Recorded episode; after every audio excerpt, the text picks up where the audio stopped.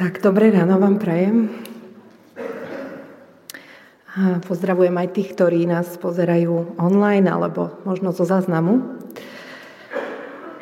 A ako to už Ivan trošku predznačil, tak budeme rozmýšľať o tých okamihoch, keď máme v očiach slzy. Keď boli naše emócie také silné, že sme sa nevedeli tomu ubrániť. Alebo možno taký pocit, že máme slzy na kraji. Spomeňme si na tieto okamihy, kedy sme to naposledy prežívali. Čo za tým bolo?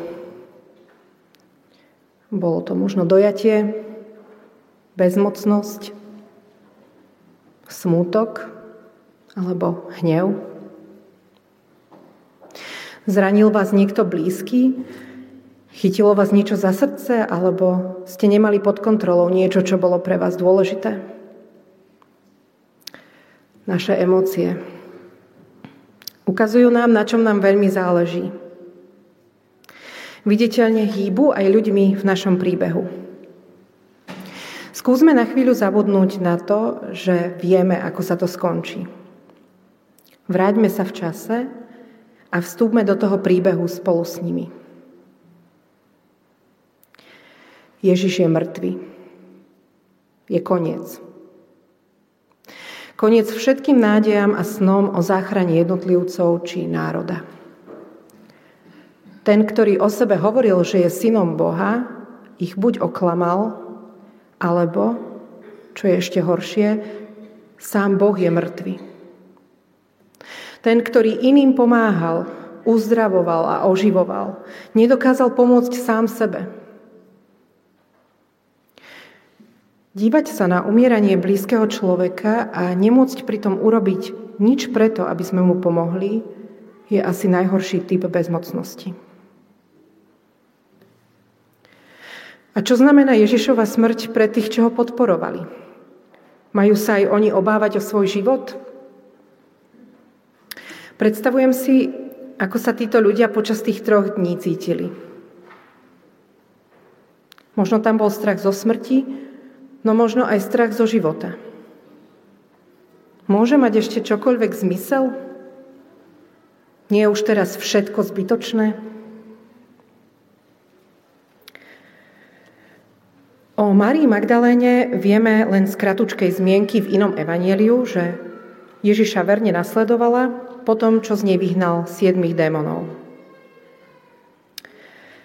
A je to práve ona, o ktorej Ján rozpráva, že prichádza ešte za tmy do záhrady, v ktorej sa nachádza Ježišova hrobka. Je prvý deň po sobote, keď už podľa židovskej tradície mohla prísť telo mŕtvého pomazať. Podľa iných evanílií s ňou sú ešte jedna či dve ďalšie ženy.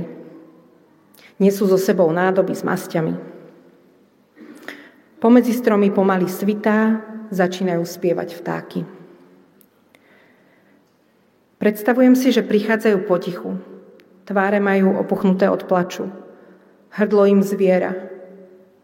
Možno medzi sebou prehodia len pár slov. Ešte majú v živej pamäti ukrižovanie aj pohreb a v hlave im možno znejú slova 88. žalmu, ktorý sme dnes čítali. Zrak mi zármutkom slabne. Celý deň volám k Tebe, hospodin, vystieram k Tebe ruky. Či mŕtvým budeš robiť divy? Vstanú a zda tiene mŕtvych, aby ťa chválili? Dá sa v hrobe hovoriť o Tvojej milosti a v ríši smrti o Tvojej vernosti? Vie sa v temnote o Tvojich divoch, o Tvojej spravodlivosti v krajine zabudnutia? Až po ten ťaživý záver. Vzdialil si odo mňa priateľa a druha, Spoločníkom sa mi stala temnota. Tento obraz Williama Blakea sa mi zdal vhodným vyjadrením tejto temnoty. V istom okamihu si ženy uvedomia čosi, čo im dovtedy nenapadlo. Hrobka je zapečatená veľkým kameňom a zrejme nebudú mať dosť síl, aby ho sami odvalili. A tak zaváhajú. Majú sa vrátiť domov a požiadať o pomoc, Ale už sú takmer tu, hrobku majú na dohľad. A v tej chvíli neistotu vystrieda údiv. Až šok. Kameň nie je na mieste. Vidno otvor, ktorým pred pár dňami vnášali dovnútra Ježišovo telo. Rozbehnú sa, v mysli sa im vynoria temné scenáre. Niekto sa vlámal do hrobky a telo mŕtvého ukradol. Možno dokonca zneúctil. Kto by niečo také urobil? Sú za tým intrigy náboženských hodnostárov, alebo je to zlomyselnosť nejakého darebáka? Keď ženy zistia, že hrobka je prázdna, Mária Magdaléna sa rozbehne do domu, v ktorom sú Ježišovi následovníci. Zadýchčanie k ním pribehne a prerývanie rozpráva, čo zažila. Predstavujem si, že ich prvá reakcia bola zhovievavá. Dívajú sa na Máriu pohľadom plným ľútosti. Pravda, že je v šoku.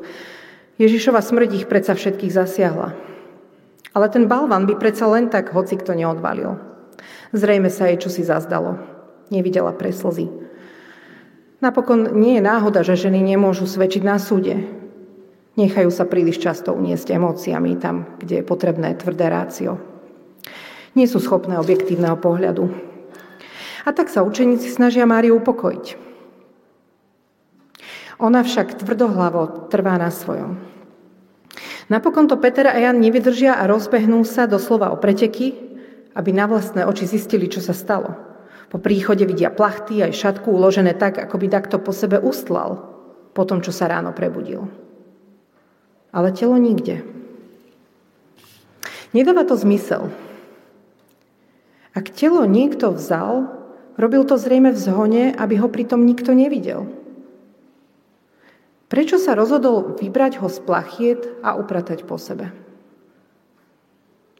Ani im však nenapadne uvažovať, že Ježiš žije. Nedávno som sa rozprávala s jedným mladým mužom o otázkach viery v Boha a on sa veľmi prekvapil, že verím v Ježišovo vzkriesenie. Nečudo. Naša zmyslová skúsenosť nás presvieča, že znova ožiť potom, čo nám na tri dní prestalo byť srdce, fungovať mozog a všetky ostatné orgány, je skrátka nemožné. Aj Peter a Ján sú v rozpakoch a plný otázok. Pravdepodobne sa rozhodnú informovať ostatných a tak odchádzajú. A tu sa ocitáme na začiatku príbehu, ktorý Ema čítala. Mária zostáva tam, odkiaľ už všetci odišli. Na mieste úplnej dezilúzie a straty. Záhradu pomaly zalieva stúpajúce slnko a prebúdzajúca sa príroda je v ostrom kontraste s tým, čo sa odohráva v jej vlastnom srdci. Po prvotnom rozrušení jej to všetko začína dochádzať. Nie len, že zomrel ten, ktorému úplne dôverovala, kto ju zachránil, keď sa jej život uberal naozaj zlým smerom.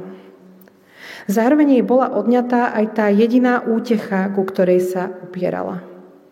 Možnosť naposledy uzrieť jeho tvár, hoci nehybnú. Možnosť rozlúčiť sa, ukončiť túto etapu života – Zavaliť ju kameňom, aby sa k nej už nikdy nemusela vrácať. Slzy jej zalejú tvár. Po chvíli ešte raz nazrie do hrobky, aby sa uistila, že si to celé nevymyslela. Nie. Telo mŕtvého tu naozaj nie je. Ale čo to? Kto sú tí dvaja muži celí v bielom? Peter a Jan už predsa odišli. Ani oni nedokázali odpovedať na jej otázku, čo sa stalo s Ježišom. Tí dvaja pôsobia ako cudzinci, no tvár majú láskavú. Možno boli pritom, keď Ježiša odniesli. Kým sa Mária spamätá, jeden z nich jej položí otázku. Žena, čo plačeš? Predstavme si, že tam stojíme spolu s Máriou. Spomeňme si na naše slzy. Čo oplakávame? Začím nám je ľúto? Čo sú tie veci, ktoré nami hýbu? Čo sa skrýva za našimi slzami?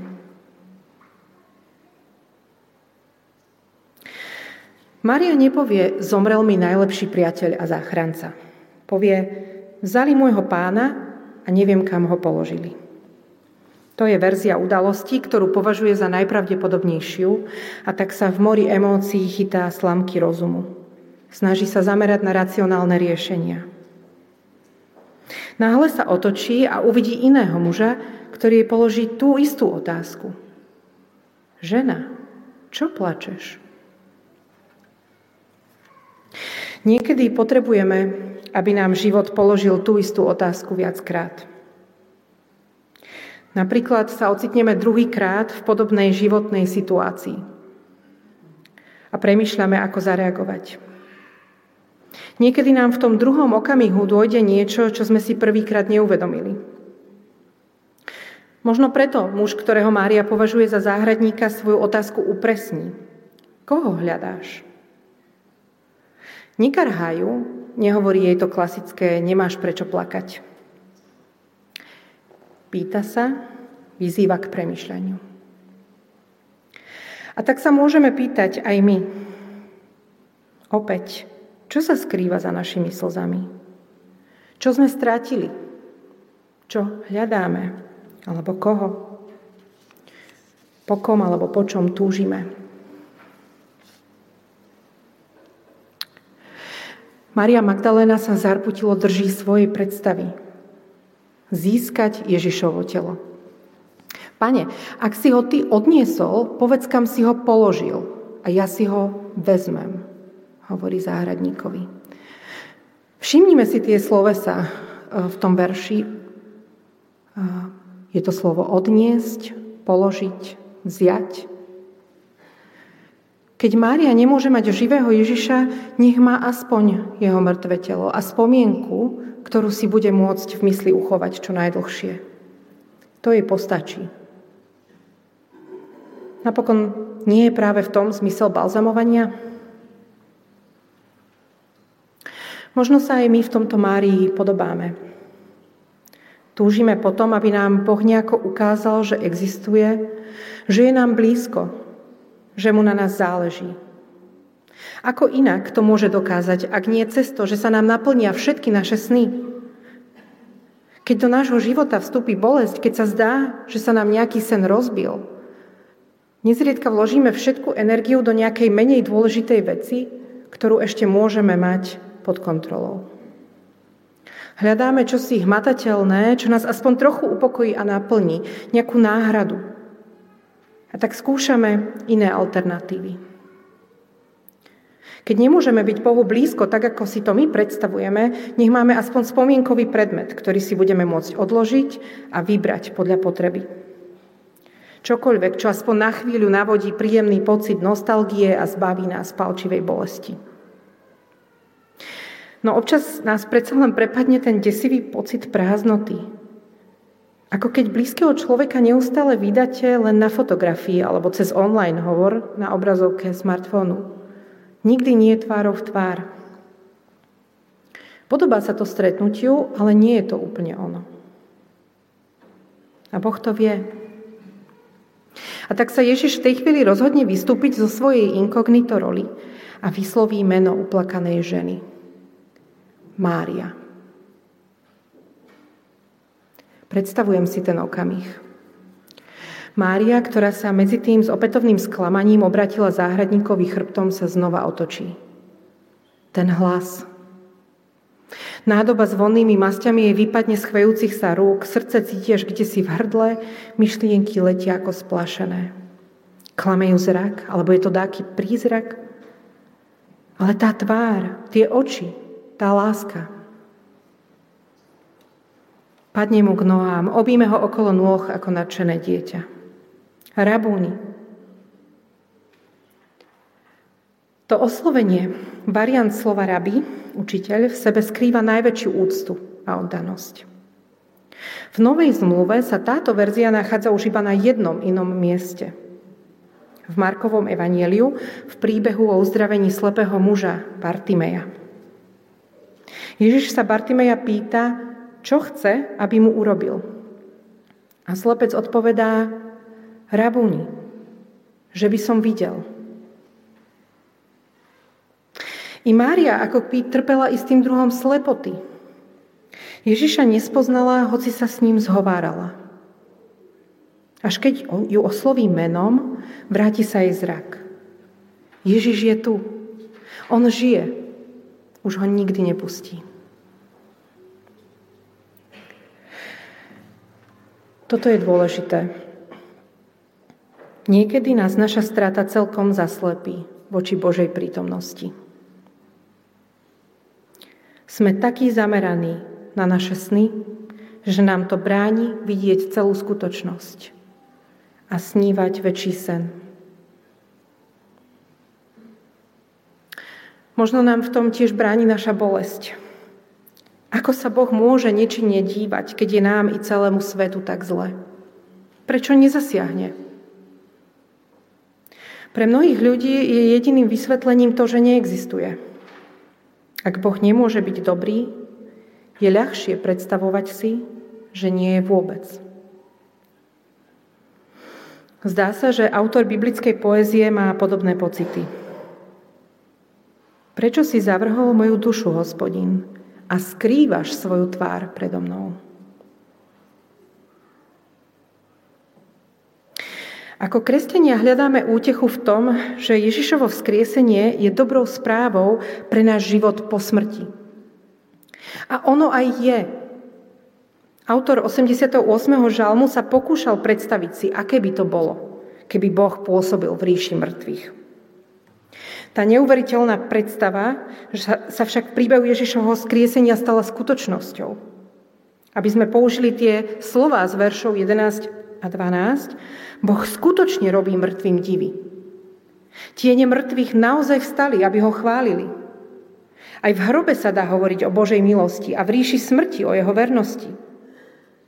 Boh vstupuje do krajiny zabudnutia a otvára cez zmierenie s Otcom aj nám perspektívu väčšnosti. Páčia sa mi slova anglického spisovateľa Francisa Spofforda, ktorý hovorí, neboj sa, napraviť sa dá oveľa viac, než si myslíš.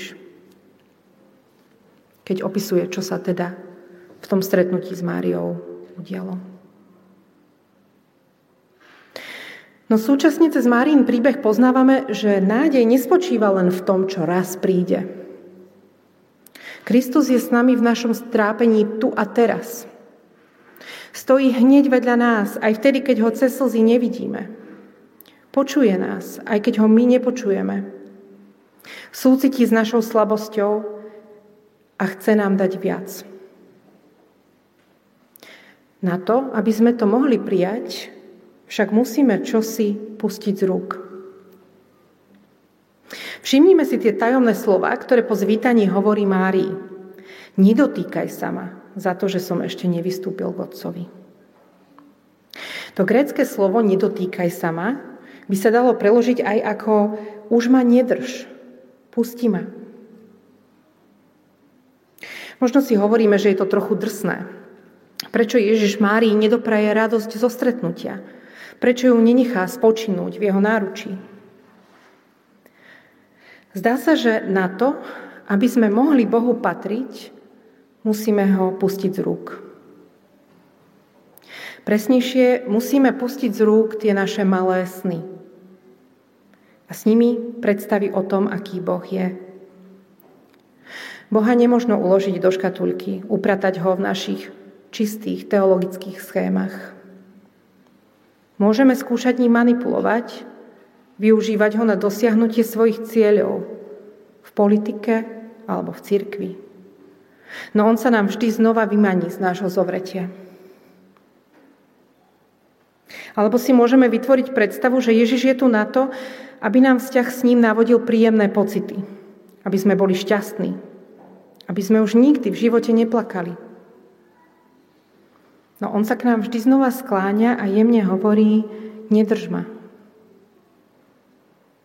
je to veľký paradox Kristovej prítomnosti vo svete. Na to, aby mohol byť medzi nami, musí odísť. V Márinom príbehu musí odísť ako človek, aby sa mohol vrátiť ako duch. No aj my sa potrebujeme učiť hľadať ho vierou, nielen našimi zmyslami. Americký psychológ Larry Crabb vysvetľuje, že máme sklon Božiu prítomnosť merať emóciami, ktoré prežívame. Ak sa cítime šťastní a chce sa nám spievať, považujeme to za dôkaz, že je prítomný Boží duch. Ak sa cítime stratení alebo zmetení alebo prežívame nejaké ťažkosti, zdá sa nám, že Boh je ďaleko.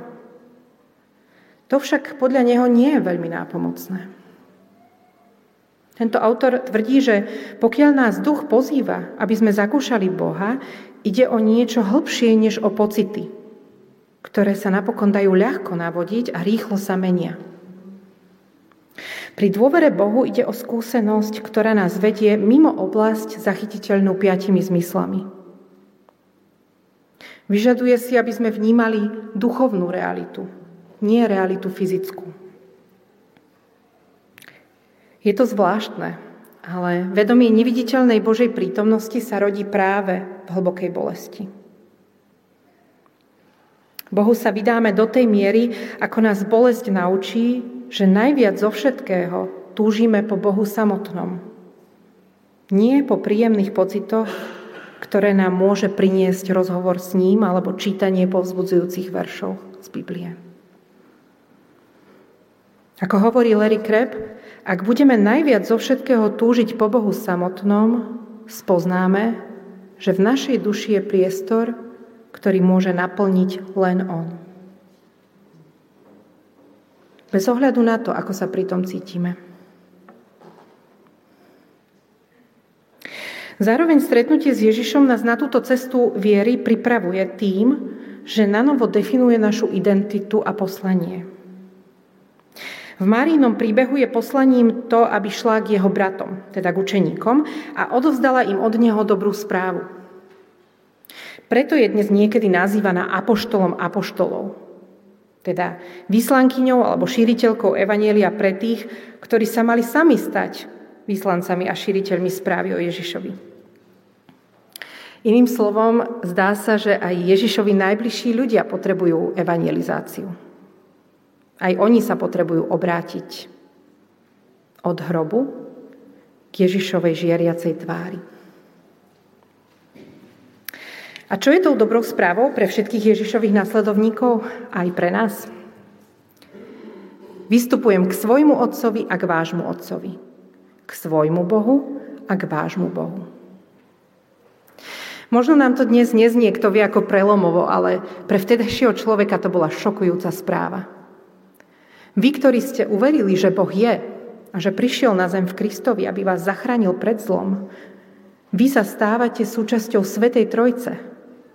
Váš vzťah s Bohom je znova obnovený. Syn už nie je iba jeden. Vy všetci ste synovia a céry. Vy všetci ste súčasťou Božej rodiny. To je tá radikálna zmena našej identity. Nie je postavená na našich pocitoch ani na mocenských schémach, Nezávisí od toho, do akej rodiny sme sa narodili, ani to, akú, akú farbu má naša pokožka, ani od iných ľudských definícií. Jediné, na čom záleží, je vzťah s ním. V skutočnosti sa práve udiela revolúcia kozmických rozmerov. Krásne to vyjadril vo svojej knihe Večný človek anglický filozof Chesterton. Kristovi priatelia, ktorí na tretí deň za úsvitu prichádzajú na miesto, objavia prázdny hrob a odvalený kameň. Rôznymi spôsobmi si uvedomujú nový zázrak, ale aj oni sotva dokážu pochopiť, že v noci ten svet zomrel.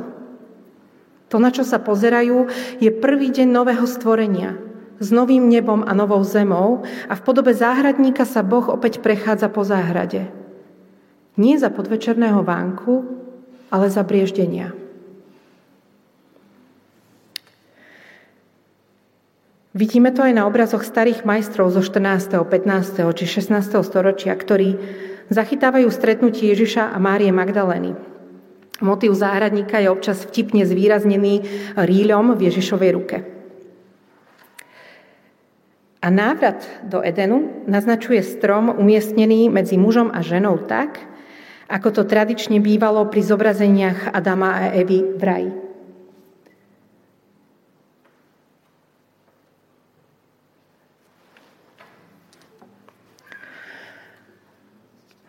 Vo svetle tohto nového dňa sa vráťme k otázkam, ktoré nám kladie dnešný text. Čo je za našimi slzami? Čo sme strátili? Koho hľadáme? Po kom alebo po čom túžime? Možno hľadáme priateľov, životného partnera či partnerku, možno prácu, nových spolupracovníkov, uskutočnenie vysnívaného projektu, finančné zabezpečenie pre rodinu. Možno hľadáme dôveru v pracovnom týme, schopnosť zvládať stres a vlastné emócie, vychované deti, dobré výsledky v škole, strátené zdravie, odpočinok, obnovu vychladnutého vzťahu či církevného zboru.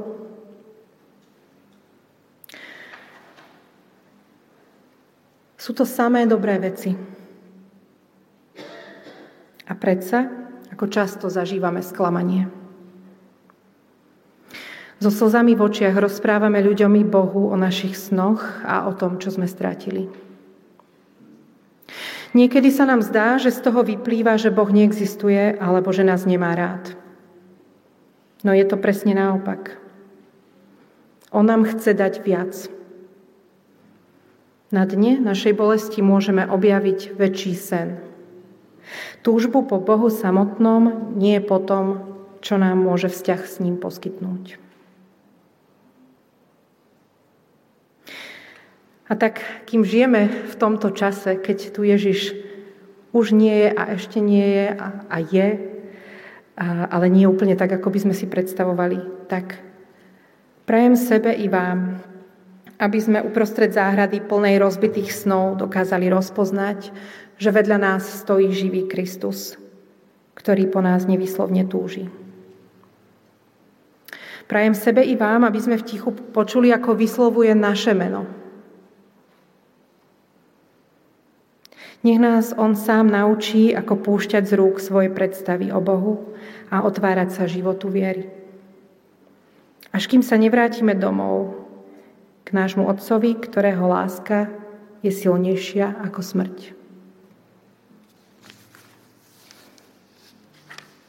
Amen.